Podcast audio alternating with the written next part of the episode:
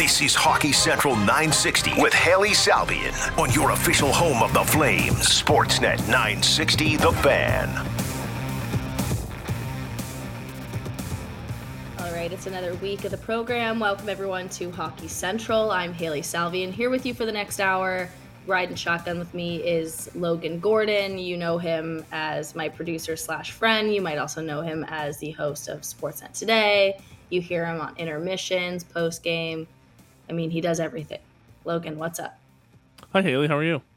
I'm doing well. How do I sound? Sound good. yeah, this is uh, this is the Hailey flu game edition of Hockey Central. I'm okay. I just feel like I sound nasally. Um, I don't know. It's December. I feel like everyone's just getting the common cold or flu right mm-hmm. now. So feeling great, sounding great. it's a Flames game day, so we're ready. Contain your excitement, Hailey. Oh yeah. Oh yeah, it's great. But no, it's a it's a big Flames game day. Uh, second game in San Jose against Sharks. Flames beat uh, the Sharks on Sunday, five to two. Uh, face them again tonight. You can catch the pregame on hockey on Sportsnet 960. Pregame at seven. Puck drop at 8:30. Uh, no Tomas Hertl for the Sharks. He's been suspended for two games after the high stick against Elias Lindholm the other night. Looks like James Reimer is your projected starter from San Jose. Looks like Jacob Markstrom is starting for the Flames. That's from Wes Gilbertson of the Calgary Sun, who's in San Jose. He'll be on Flames Talk later with Pat Steinberg. That goes at five o'clock. So if you want to get more details on the ground, Wes is going to be there with Pat. Uh, we'll also hear from Pat on this show. It's the, it's Tuesday, so we're going to have the Tuesday Pat chat coming up in a few minutes here. Um, Matthew Phillips was the last skater on the ice. Looks like he's going to be a scratch for the fourth straight game. Chris Tanev was out there for the optional skate this morning at the AM skate. He didn't stay on for extra work, which could mean that he could be available tonight against the Sharks. We'll know more come warm ups during that pregame show again. Pregame at 7 on Sportsnet 960 The Fan. Logan, do you have any thoughts on the last game against the Sharks? You know, what worked and maybe what they need to carry over and maybe any little changes that they need to make heading into this one?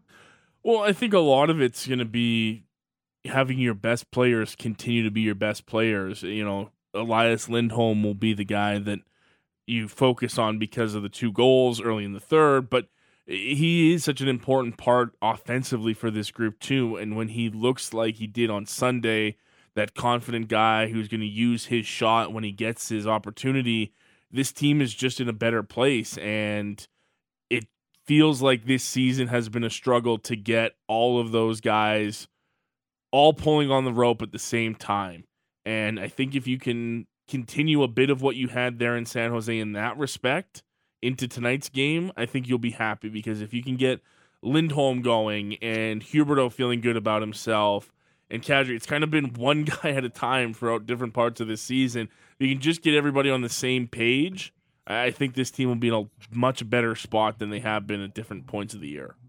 For sure. And his two goals uh, to start the third period was one of the fastest in NHL history by one player. Two goals in 35 seconds to start the third period against the Sharks on Sunday. And that was a little glimpse, as you mentioned, like you want to get all these going, but it was a bit of a glimpse of the Lindholm we got to know last year, right? He's got that great shot, really deceptive release.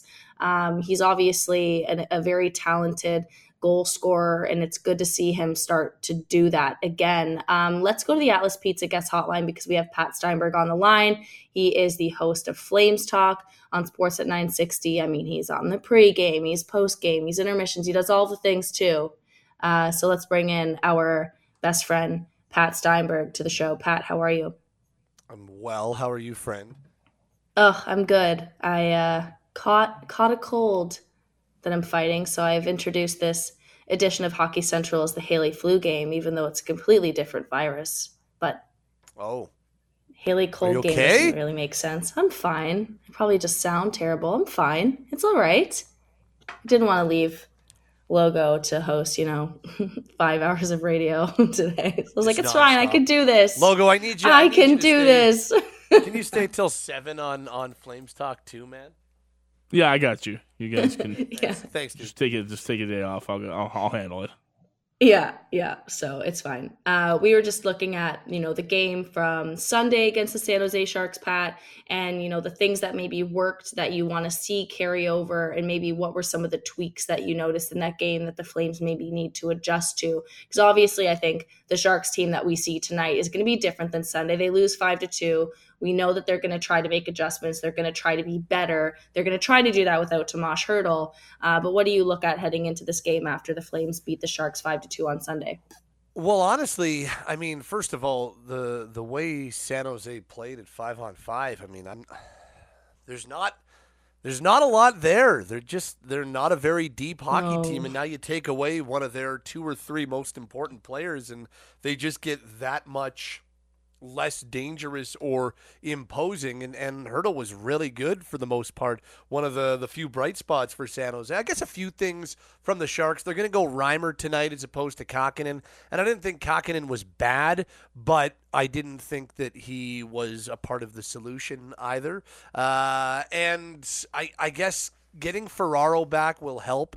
He has been a really underrated part of what they do on the back. So getting him back on the blue line, he'll return to the lineup this evening. That's going to be really important for the Sharks uh, because really, if you take a look at what happened on Sunday, it was Erik Karlsson, and that's about it. I mean, Marc-Edouard Vlasic is just a complete shell of what he used to be, and uh, looks like Megna's going to come out, and he was absolutely dreadful. So uh, they're, they're just they're not a very deep hockey team, and the only time they were really dangerous was a seven or eight minute stretch towards the end of the second period after they had gotten a couple of power play opportunities, and then on the power play they were dangerous, especially when they when they won the open face-off. That's how they scored both their goals. Was what four and six seconds after face-off wins to start power plays. So you know if the Flames play the way that they're capable of playing, and that is by no means a given based on what we've seen through 32 games this year. But if the Flames play their brand of hockey, and if the Flames do a lot of the things and, and repeat a lot of the things that they did for the vast part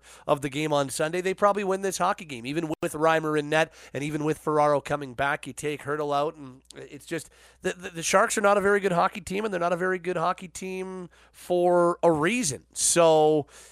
Yeah, I don't know if there's Yeah. a ton of adjustments the Flames need to make other than, you know, maybe a little coverage off faceoffs on the penalty kill. But again, Sure. take a look at that first power play goal. That's a great play by Karlsson on the slap pass down to Meier. And the second one was a redirected shot that was a, a rebound for Hertl. So I don't know. I thought the Flames played a pretty solid game. Yeah, absolutely. I Marc-Edouard Vlasic is one of those players for me, Pat, that I keep, you know, this is like a regular thing. It's like every six months, like clockwork. I'm like, I wonder what Marc-Edouard Vlasic is doing in his retirement. And then I realize that he still has like four years left on his very expensive contract. And oh God. And this is like constantly. I brought this up on my show, on the Athletic Hockey Show that I host with Sean Gentille. I, I brought this up on that podcast multiple times. And every time he's like, ah, we've been over this. He's only like halfway through the eight year, $56 million contract he signed. Like Marc-Edouard Vlasic is still there on the Sharks. And that team is just the state of that that that franchise right now is tough. They've got a ton of bad contracts on the books for a long time. I think that's what made the Tomas Hertl re-signing Right? so shocking last year. Like, remember last year how every, we were talking about how he'd be the perfect fit for the Flames, and then it just went from, you know, how could the Flames make a Tomas Hertl deal work to, oh no, this guy is staying in San Jose, and that is a very confusing thing for both You know sides. what's even, I'm I'm more confused by why Hertl did it. Like what what other than Absolutely, other than Northern like loyalty and lifestyle. liking being in, yeah, and But, like, money. what- there, there's good money Yes. there. He had like 64 For sure. reason, uh, 64 million to stay, but. I Mhm. if you want to win, they don't look like they're anywhere close to it. I, and and No. this is this is and why no would they want to on- do that? Well, I I guess for Like them, they're sell like, well, high. I mean, sell high. Get what you can and start. I mean, they're but they're they're stuck. That you're right. organization is going to be stuck. I don't understand it on either, I don't understand it on either side. I really don't. Yeah. No, they're they're going to be stuck because they've got they've got Hertl signed through until what 20 2030. That's not even a real year to me at this point. Logan Couture is locked in till 2027. I mean, Erik And look what they had to do Look what they had to do to offload Brent Burns just to get out of that deal. Oh yeah, Carolina Hurricanes uh, look pretty smart on that one, and then getting uh, Pacioretty, yeah, basically for nothing. Yeah. Good stuff. Good stuff from the Carolina Hurricanes. Okay, uh, keeping with the Flames though, Pat, they have six games within the Pacific Division between now and the end of the year. So you know until 2023. Edmonton, Seattle, LA Kings are ahead of them as of right now in the kind of playoff race. Though too soon, but yet not too soon. Look at the playoff standings as of Tuesday afternoon obviously these are very important games and points for the Calgary Flames to end the 2022 portion of the season off. Uh, you know, how would you describe the importance of getting, you know, getting as many points as they can through this last little stretch of the year? It's big. I mean, you take a look at it. They're what nine games away from the halfway mark of the season, yeah. and they sit on the outside looking in. They have really since the stretch of five and one to start the year, they have not strung wins together with any type of regularity, and they've put far too many losing skids together. You know, they had a seven game losing skid, they just snapped a five game losing skid, and since winning five of their first six games, they they've really struggled to put together wins. And and I get it that it's great that you're able to get some loser points here, and, and that's not a bad thing. That helps you in the long run. But at any point did you think this year that we'd be talking about, well, it's a good thing they lost in overtime and they picked up that single point? I don't think anybody was thinking no. that was going to be part of uh, part of their story this year. So since since winning five of their first six, they've won nine of their last twenty four. That that is not going to get the job done. So they have got to start putting wins together. And you do not want to be in a position where you find yourself chasing for too long and you find yourself having to leapfrog too many teams. The good news is right now they'd only have to leapfrog one team to get into a playoff spot, either in the Pacific or in the wild card. I guess it had to, to leapfrog two to get in right. to a Pacific Division spot. But you know what I'm saying? Like they're not yeah, they're not a team that needs to to vault over two or three oh, teams. No. But if they don't start putting wins together, eventually they are going lose some real ground. They really haven't lost that many that that many uh, or that much ground. They have not put themselves in that bad of a spot that they can't rebound from, or a good stretch of ten or fifteen games doesn't put them in a much better. spot. We did say going into this year that the Flames are a team that probably is are, are, are going to take a little bit of time. It's a team that's going to take a little mm-hmm. time to find their groove. Well, yep. it's maybe taken longer than we would have liked or longer than we would have thought, and that is frustrating. But luckily, the Pacific Division and the Western Conference has been somewhat average this year as well. So if they do find their stride here, they've got a chance to, to put themselves and better themselves in terms of their position. So I think it's important to, to start gaining some traction going into the second half of the season. For sure. And I think if you look at the Pacific Division specifically and you don't zoom out too much and start looking at the Central, like look within their division. And like when Jacob Markstrom is playing his game and the way that we know he can when he's, you know, finishing second in the Vezina voting, is there a goalie in this division that you would rather have starting for you right now? Mm you know, maybe Logan Thompson, you know, he looks great. Maybe you start having that discussion like, oh, I'd rather have the young guy. I'd rather sign Logan Thompson for an eight year contract right now. But, you know, I think you put your trust in a guy like Jacob Markstrom over Jonathan Quick right now, over Martin Jones, over Jack Campbell. I mean, Thatcher Demko's hurt right now and he wasn't having a very good season. The San Jose net position is a mess. I mean, John Gibson looks terrible in Anaheim this year. The Ducks are bad. So I think you can put a little bit of your trust and say like Jacob Markstrom is the best, if not one of the best goalies in the Pacific Division, yeah. and that should be if he finds his form and starts putting together, you know, games in a row where he looks like himself, then I think you start feeling a little bit better about the Flames in their division, right? Because part of the reason why I personally don't really trust the LA Kings, the Seattle Kraken, is their goaltending situation, right? How long is Martin Jones going to do this? We saw how bad Grubauer was last year.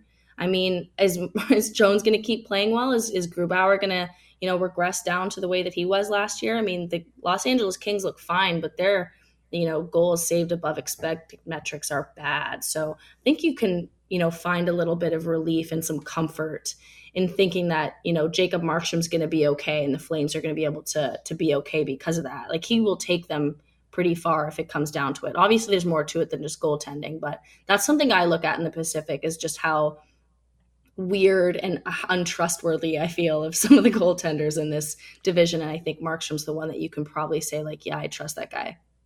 Yeah, and and the only team that has really put themselves in a spot, and it's not even like they're playing all that well right now. They're they're basically a 500 team over the last 11 or 12 games, and that's that's Vegas. But they're the only team that has put themselves in a spot to really separate. And and even then, you know, they're not completely. They're not even as far as they point. used. Yeah, they were. They look like It's they were happens when you completely go gone, and then they just yeah.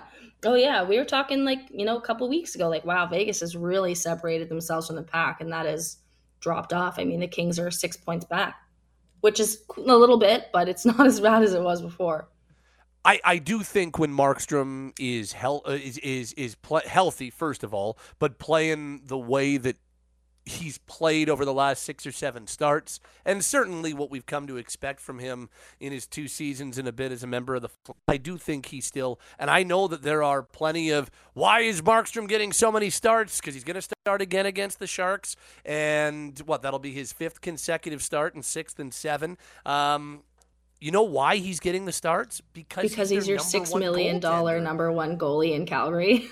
and and he takes you the furthest. And the Flames, the Flames go to the playoffs in a Pacific Division playoff spot if Jacob is the guy, and if Jacob is your unquestioned number one guy. And and Yep. he's looked that way, and it was good to see him.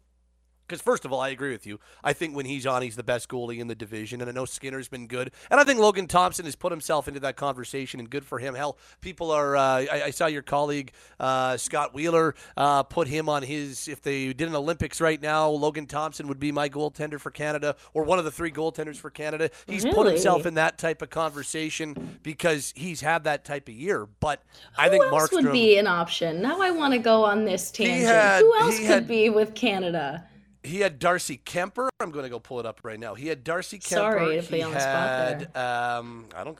I, I'm. I'm happy to go in all kind. I, I go in all kinds of different directions. on ooh, here's a sidetrack. Let's go down that road. He's got. He's got Logan Thompson, Tristan Jarry, Darcy Kuemper. He does not have Carter Hart on his uh, on his list. So, and Hart would be kind of the fourth guy. Obviously. For the longest time, Price was that guy, and it didn't really matter who else. But And we don't know what Carey's situation well, is going to Fleury be. And I don't guy, think but yeah.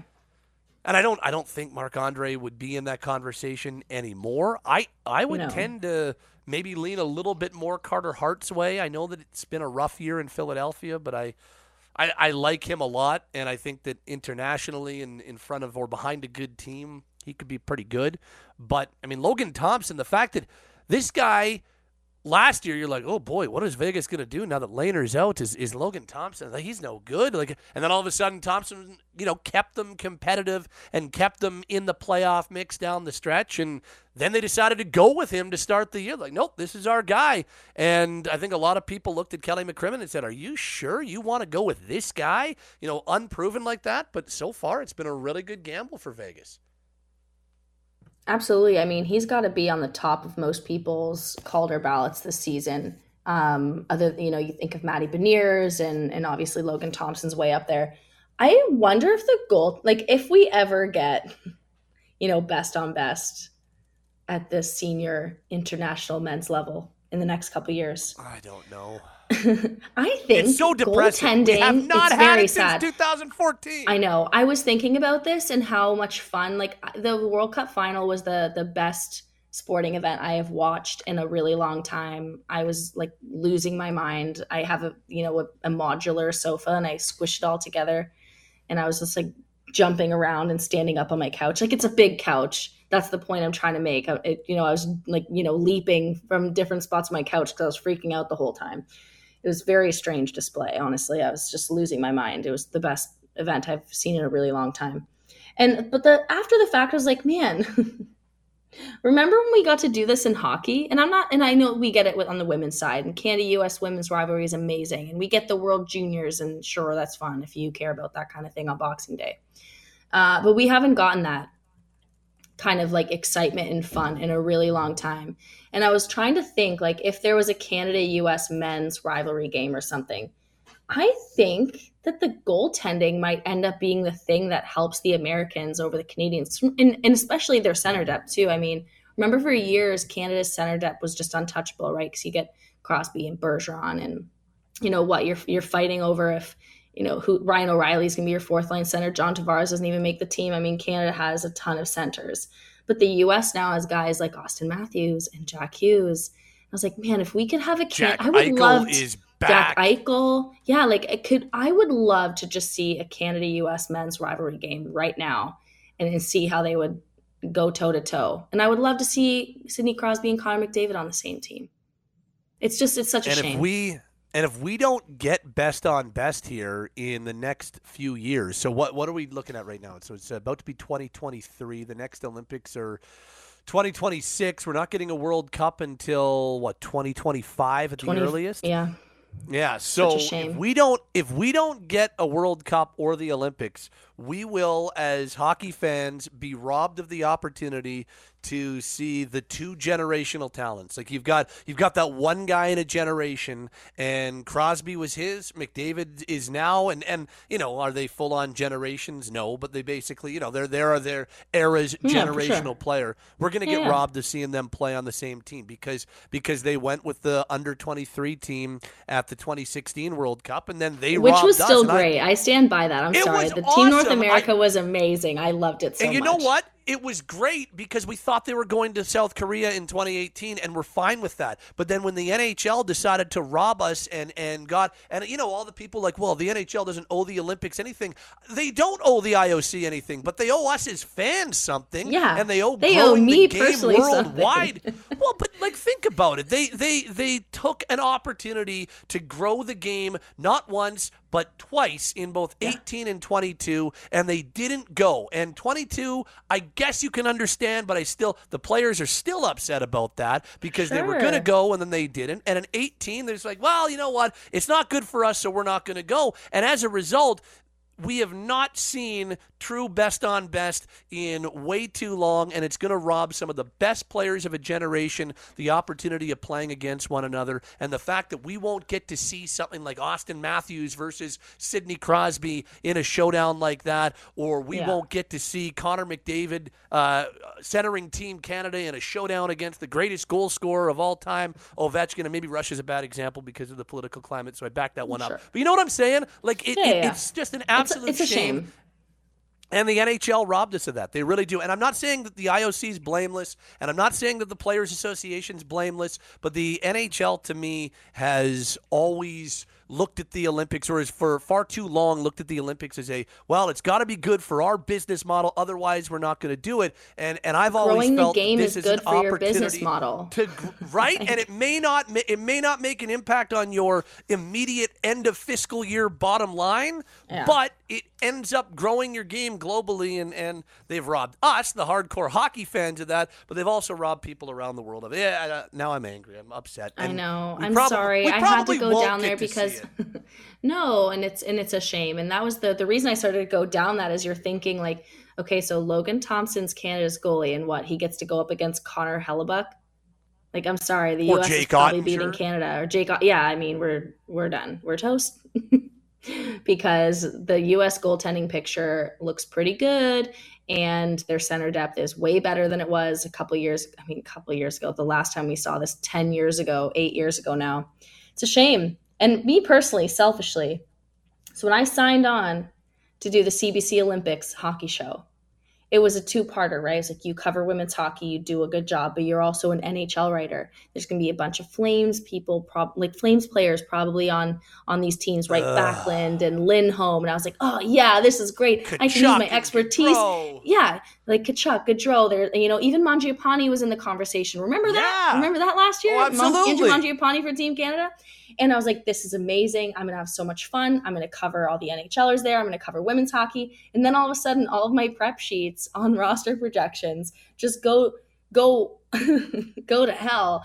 And I'm starting to look at like, okay, Easy. you know, who's who's who's the second line player on the Latvian team? I think one of the men's uh, teams games it was like Latvia versus Slovakia, and obviously, you know, we talk about Uri Slafkovsky, but that was a battle. I was like, oh my god, I went from you know talking about Sidney Crosby and Jonathan Toews and all these guys. I mean, Toews probably wasn't gonna be on the team, but you know, you know what I mean. Selfishly, I was like, oh no, my prep just got a lot harder than it was, you know, a couple weeks and no, ago. No disrespect because we got to see Kent Johnson play for Team Canada and we got to see Mason McTavish Yeah. play for Team Canada. And that was kind of cool. But Yeah. Owen Power was Matty an awesome story. And Team Matty USA. Beniers was there, and and and look, it was really cool. Like I, you know, I, to to see to see Matt Robinson play for the Canadian team. Like you know, that dude. That I, I was calling his games when that dude played for uh, the Calgary Royals in the HHL. The Royals don't even exist anymore, but I, I was I was calling his games, and it's like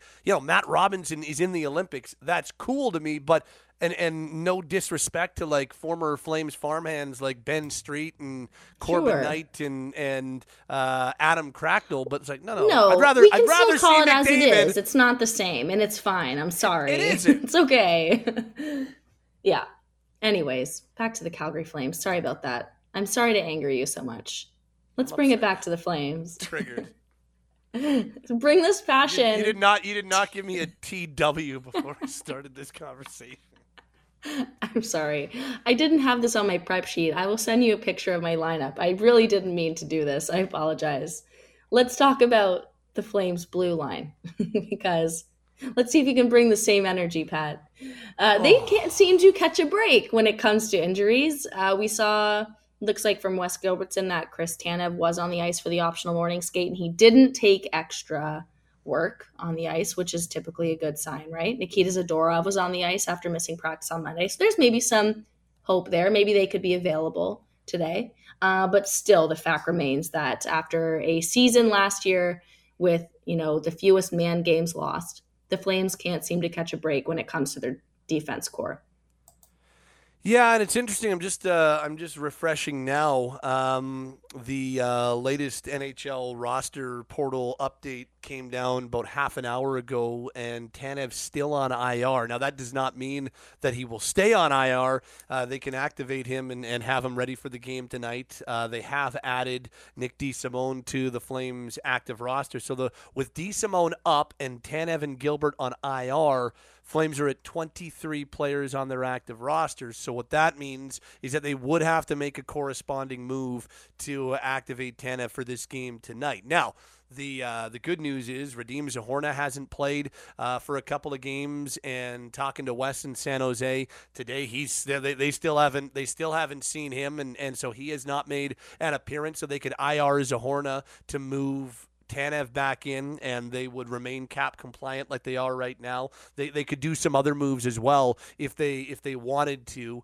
Um, but I would imagine them recalling DeSimone still puts the status of Tanev and or Zadorov in question for this game against San Jose. And the other thing is, um, you know, just talking to Wes, he uh, he also noted when when I was speaking with him today that uh, both Mackey and Stone were off at the same time as Tanev, so uh, DeSimone wasn't off that much later. So I think that the blue line picture is is very much in flux for what the Flames are going to look like in San Jose Tuesday night. But if they get Tanev back, it's and and he's obviously knocking on the door, whether it's Tuesday, Thursday, Friday. He's close to returning. Um, so getting him back changes everything. They're just a completely different hockey team with Chris Tanev and a completely different blue line with Chris Tanev active and, and playing. But it's just one thing that has struck me, and I'd be curious to get your thoughts. I know we're, we're running out of time, so I'll make it really quick. But one thing that has struck me is that last year the Flames had the most uh, static blue line in the NHL, and that's a good thing. Nobody played three pairings more consistently than the Calgary Flames did last year. Hanifin Andersson, Kylington Tanev, and Zadorov Gudbranson. And since the offseason, with Gudbranson signing in Columbus and Weegar coming in and Kylington not being with the team, they have had nowhere close to that type of continuity. And mm-hmm. yes, Hanifin and Andersson have been together all year, and that's good. But with injuries and without being able to roll a consistent third pairing and one that Daryl Sutter is comfortable with, I think that changes the identity of this hockey team because that ability to roll those three pairings was such a huge part and hallmark of their game last year. So I'm curious if Brad Treliving right now is equally as dialed in targeting an additional blue liner to help in that respect. Because I think when everybody's healthy, you're comfortable with Weegar Tanev and Hanifin Andersson as your top four, and they just Michael Stone is a good soldier. We know that, but they have not been comfortable in playing him the same amount that they would like to play him. So I wonder if they do go and look for another third pairing right shot defenseman that can maybe settle things down a little bit, or another left shot that you can pair with Tanev and have Zadorov move to his strong side and play. Uh, sorry, have Weegar move to his strong side and play with right. Zadorov. So it's just something I wonder about because they haven't been able to have any type of continuity this year. Right. Well, think of in the offseason, we were looking at, you know, the Flames checklist, and maybe not quite the offseason, but when you're looking at training camp, and they had 10 defenders signed to, you know, either one way or two way deals to play in the NHL. And you think, oh gosh, okay, they do not need to look at more D. This is totally fine. This is not an area where the Flames need to be looking at. We can look at their three pairs here, and you've got, you know, a nice battle for the six, seven spot. And I think when you're looking at Michael Stone, I mean, this is no disrespect to Michael Stone. I think everyone can appreciate what he brings to the table, but he's your ideal seven defenseman, right? Like you're in a yep. good spot yep. if he's your 7D because you like the way that he can just step into the lineup after sitting in the press box and he trains well and he's a good pro. Uh, it's he is your ideal like professional. You can trust him to come in when you need him. Seven defenseman. Um, having him as the main guy on your third pair is not ideal. Um, for you know obvious reasons. I think when we look at how good the third pair looked last season, I mean the Flames had three D pairs that they could trust in in all situations, right? I know there were moments where the third pair wasn't great. And there was points in the season where people were like, "Oh gosh, get Gudbranson Zadorov out of that situation. They can't handle it."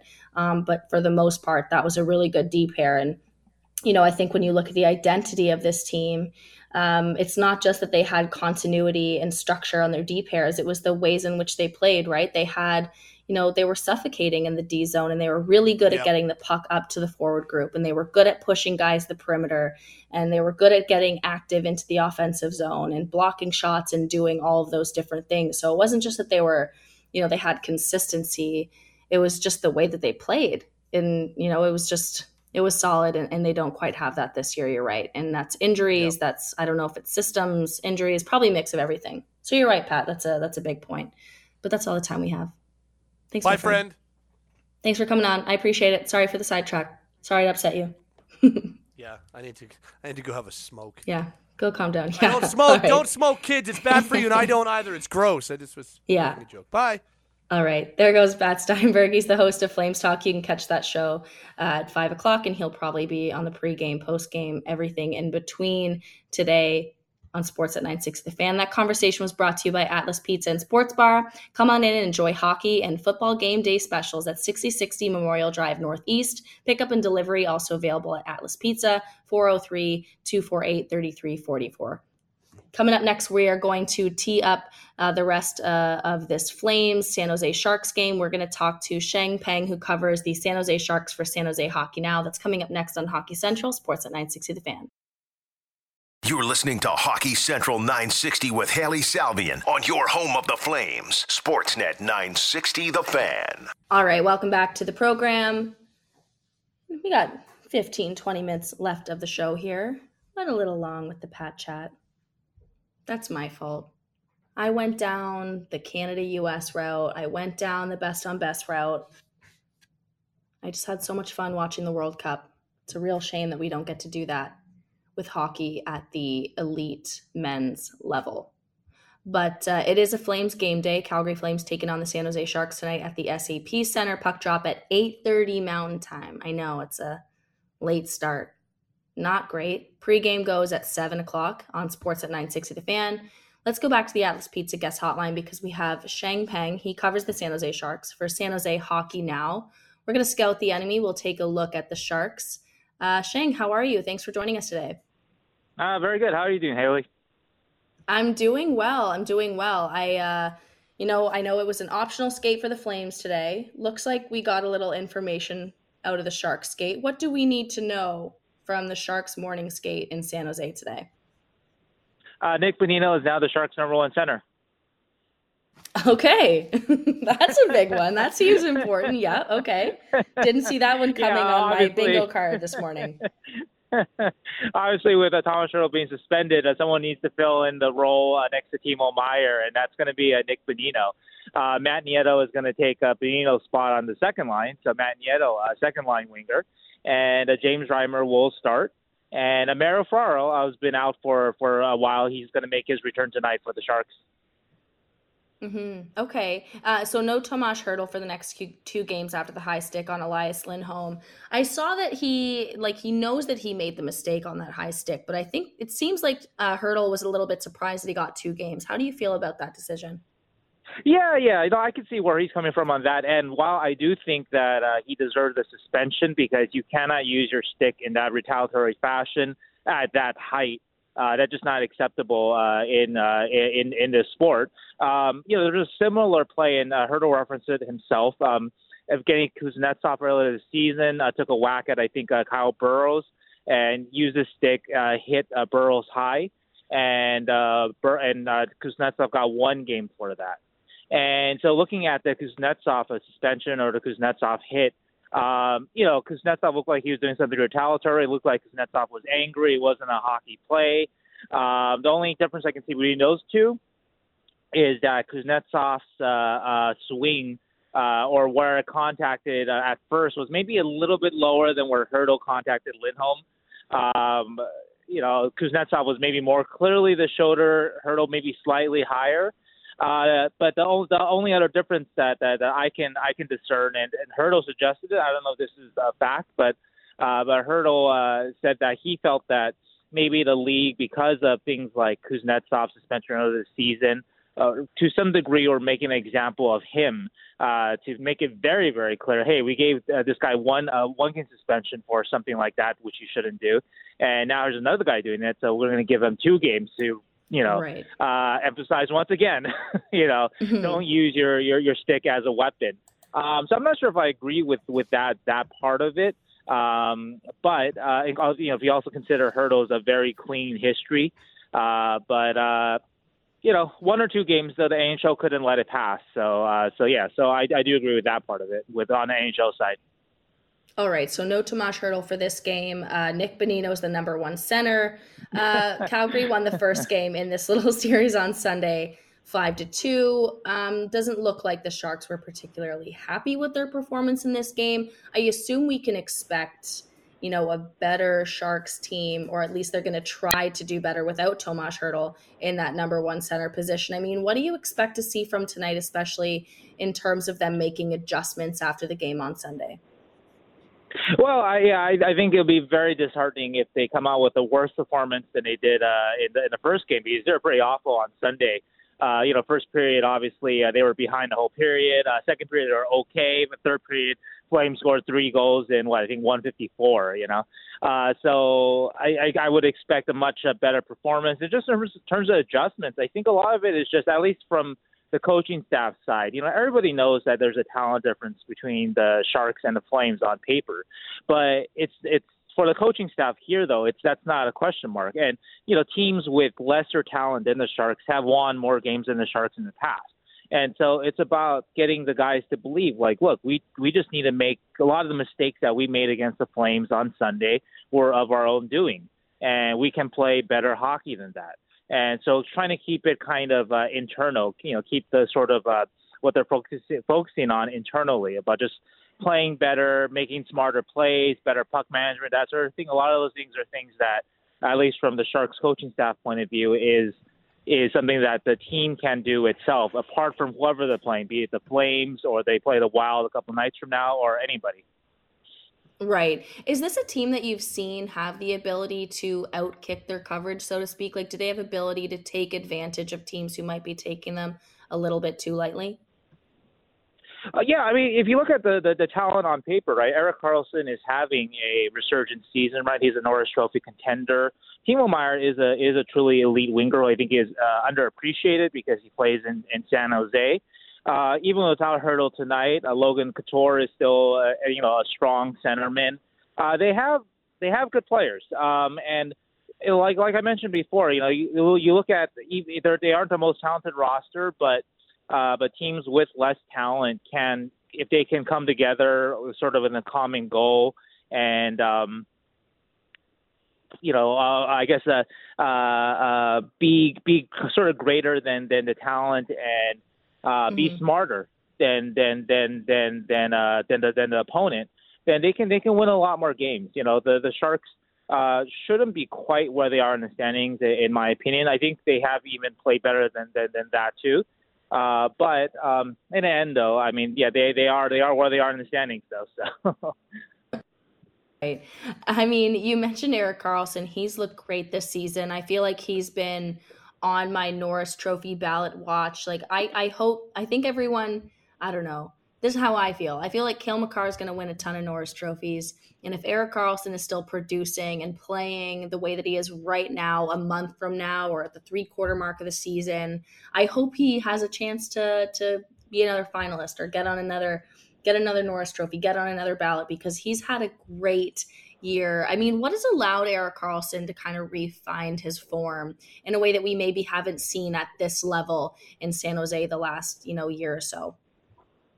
Oh, I think what's underrated in all this is that uh, Erik actually started off last season very strong. You know, I remember opening night last season. He told us uh, we we talked with him, I think, before the game, and he was and he told us, uh, I still believe that I am one of the best players in the world and we didn't know as a media, we didn't know really know how to take that because we had seen well, you know his previous two seasons, and you know if you you know if you go back to the social media uh, uh, from from that from from from that quote, you know there's a lot of uh, uh, let's just say there wasn't a lot of uh, belief from from the from from the from the Twitterati uh, uh, uh yeah. about about that that little quote. Uh, but you know, Erik, if anything, has never been lacking in in confidence and I think that's a good thing in a lot of ways, especially in this case where uh, maybe other players might have doubted them, themselves a lot more after the you know two previous seasons where Erik had struggled with injuries and whatnot.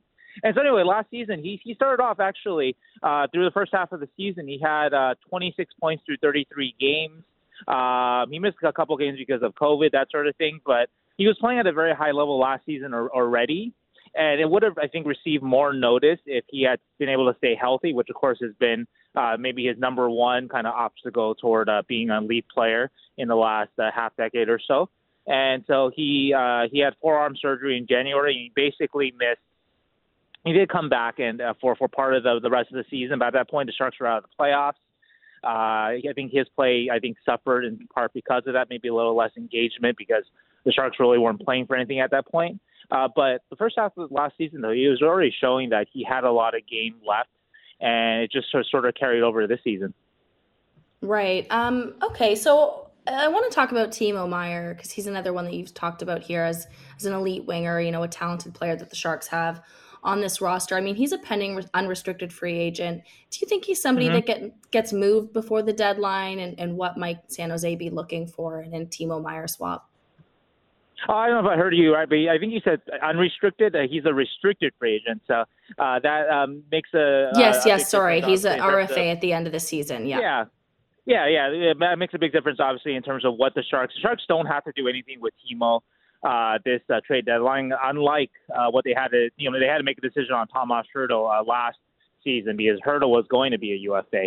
Uh, but uh, my my feeling on it though is that if I were to guess now, this is just this is just a guess if I were to guess now, I, I would have guessed that the Sharks uh, move uh, move Meier. Um, it's not because they don't like him. It's not because Meier isn't a great player. But I think that Mike Grier, you know, obviously taking over this summer, uh, is a little bit more on the side of. At least this is the feeling I get. A little bit more more on the side of uh, we have to kind of move on from some of these big contracts and and and even though they won't use the re, re, rebuild word around here, uh, you know, they, they have to sort of start to start to rebuild. A couple mm-hmm. of the mm-hmm. kind of the, the clues to that, in, in my opinion, are just how open Grier has been about his willingness to listen on his players. Uh, just like you know, we we've heard obviously that uh, the Sharks are willing to listen on Erik Karlsson, even though Erik Karlsson is having uh, like we said, a Norris Trophy caliber season. Um, and that's not something that would have happened under uh, Doug Wilson. I think Doug Wilson would have never, even though every GM, it's really not as big a news as people are making of it. Know, every GM listens on every player. If you're not listening on on every one of your players, like if you're a Calgary, uh, uh, you know, uh, and, and and and someone calls you up and it says, hey, let's talk about you know whoever, right? Uh, Matthew Tkachuk last season, or you know for for the Flames now, you know Huberdeau or whoever, right? Of course you have to listen, right? Someone's going to uh, you know offer you Connor McDavid or Huberdeau straight up, you know. You, of course you have to take a deal like that. But anyway, though, um, so it's not that big a deal that that that that Grier is listening on on players like Karlsson and Meier, but just that uh, the willingness to admit it and be open about it is different than than Doug. And also, too, I think right. another part with with the Meier thing that's important is that um, uh, they haven't really offered Meier a contract yet. And yeah. uh, that's from uh, uh that's from uh, uh, Meier's agent uh, Claude Lemieux, who I've spoken to about this. And they don't expect Meier's camp. Uh, they don't expect an offer from the Sharks until the end of the season. And again, now I, I will preface it by saying that again, Meier's an RFA, Hertl is a UFA, so it's different. But when Hertl, before uh, Hertl re-signed with the Sharks, for the year leading up to it, we heard nothing but from the Sharks, nothing but we want to keep Tomas Hertl. We want to do everything in our power to keep him, basically. And you don't hear that kind of talk from Grier about about uh, about Meier. I'm sorry. Mm-hmm. Um, and so those are the kind of things that make me think, eh, you know, uh, you know, as much as good a player as Meier is, uh, as good a season as Meier is having, right? I, I think that Grier can kind of see what we all can see. As great a season as as Meier is having, like how much is he helping the Sharks in terms of their, you know, their what are they now? Ten. You know, I cover yeah. this team so long, I try to forget the the, the, the record, right? Uh, they're 10, 17, and well, whatever they are, 10, 18, and whatever they are, right? And yeah. so yeah, so so it, it, it might better serve the Sharks long term to uh, to to to trade uh, Timo while his value is still really high. Yeah, I mean, the reason I asked that is I see some Flames fans on social media looking at like, ooh, maybe Timo Meier could be uh, a fit for the Flames. That you need some guy I mean, you need somebody, you need an elite winger, you need someone with finishing ability, somebody who Flames fans have certainly had their eye on. Obviously, it's another conversation to to think of. Uh, would the Sharks trade him within the Pacific Division? But yeah, it just goes into the conversation of the state of the franchise. What direction is this team taking? But that's definitely a conversation for another day. And unfortunately, we are out of time with you, Sheng. But thank you so much for coming on the show, and I appreciate the insight into the Sharks. Yep, anytime. All right, there goes Sheng Peng. He is a San Jose Sharks writer for San Jose Hockey Now uh, on the Atlas Pizza guest hotline. That conversation brought to you by Atlas Pizza and Sports Bar. You can dine in, pick up, or have your game day special delivered. Find out why Atlas Pizza is a 14 time Consumer Choice Award winner, 6060 Memorial Drive Northeast, or call 403 248 3344. That's all the time that we have today on Hockey Central and Sportsnet 960. Uh, again, Flames game day. Flames taking on the San Jose Sharks tonight at the SAP Center. Puck drop 8.30 mountain time pregame goes at 7 o'clock on sportsnet 960 the fan you can hear some more insight on the ground in san jose wes gilbertson from the calgary sun is in san jose he's going to be on flames talk later on with pat steinberg who you heard on the show uh, on the Tuesday Pat Chat. Coming up next is the Hockey PDO cast with Dimitri Filipovic. And just a reminder that our hourly podcasts, like Hockey Central 960, are available for every show on demand Apple, Google, Spotify, wherever you get your podcasts. And we will see you again tomorrow at 2 o'clock on Hockey Central, Sportsnet 960 The Fan.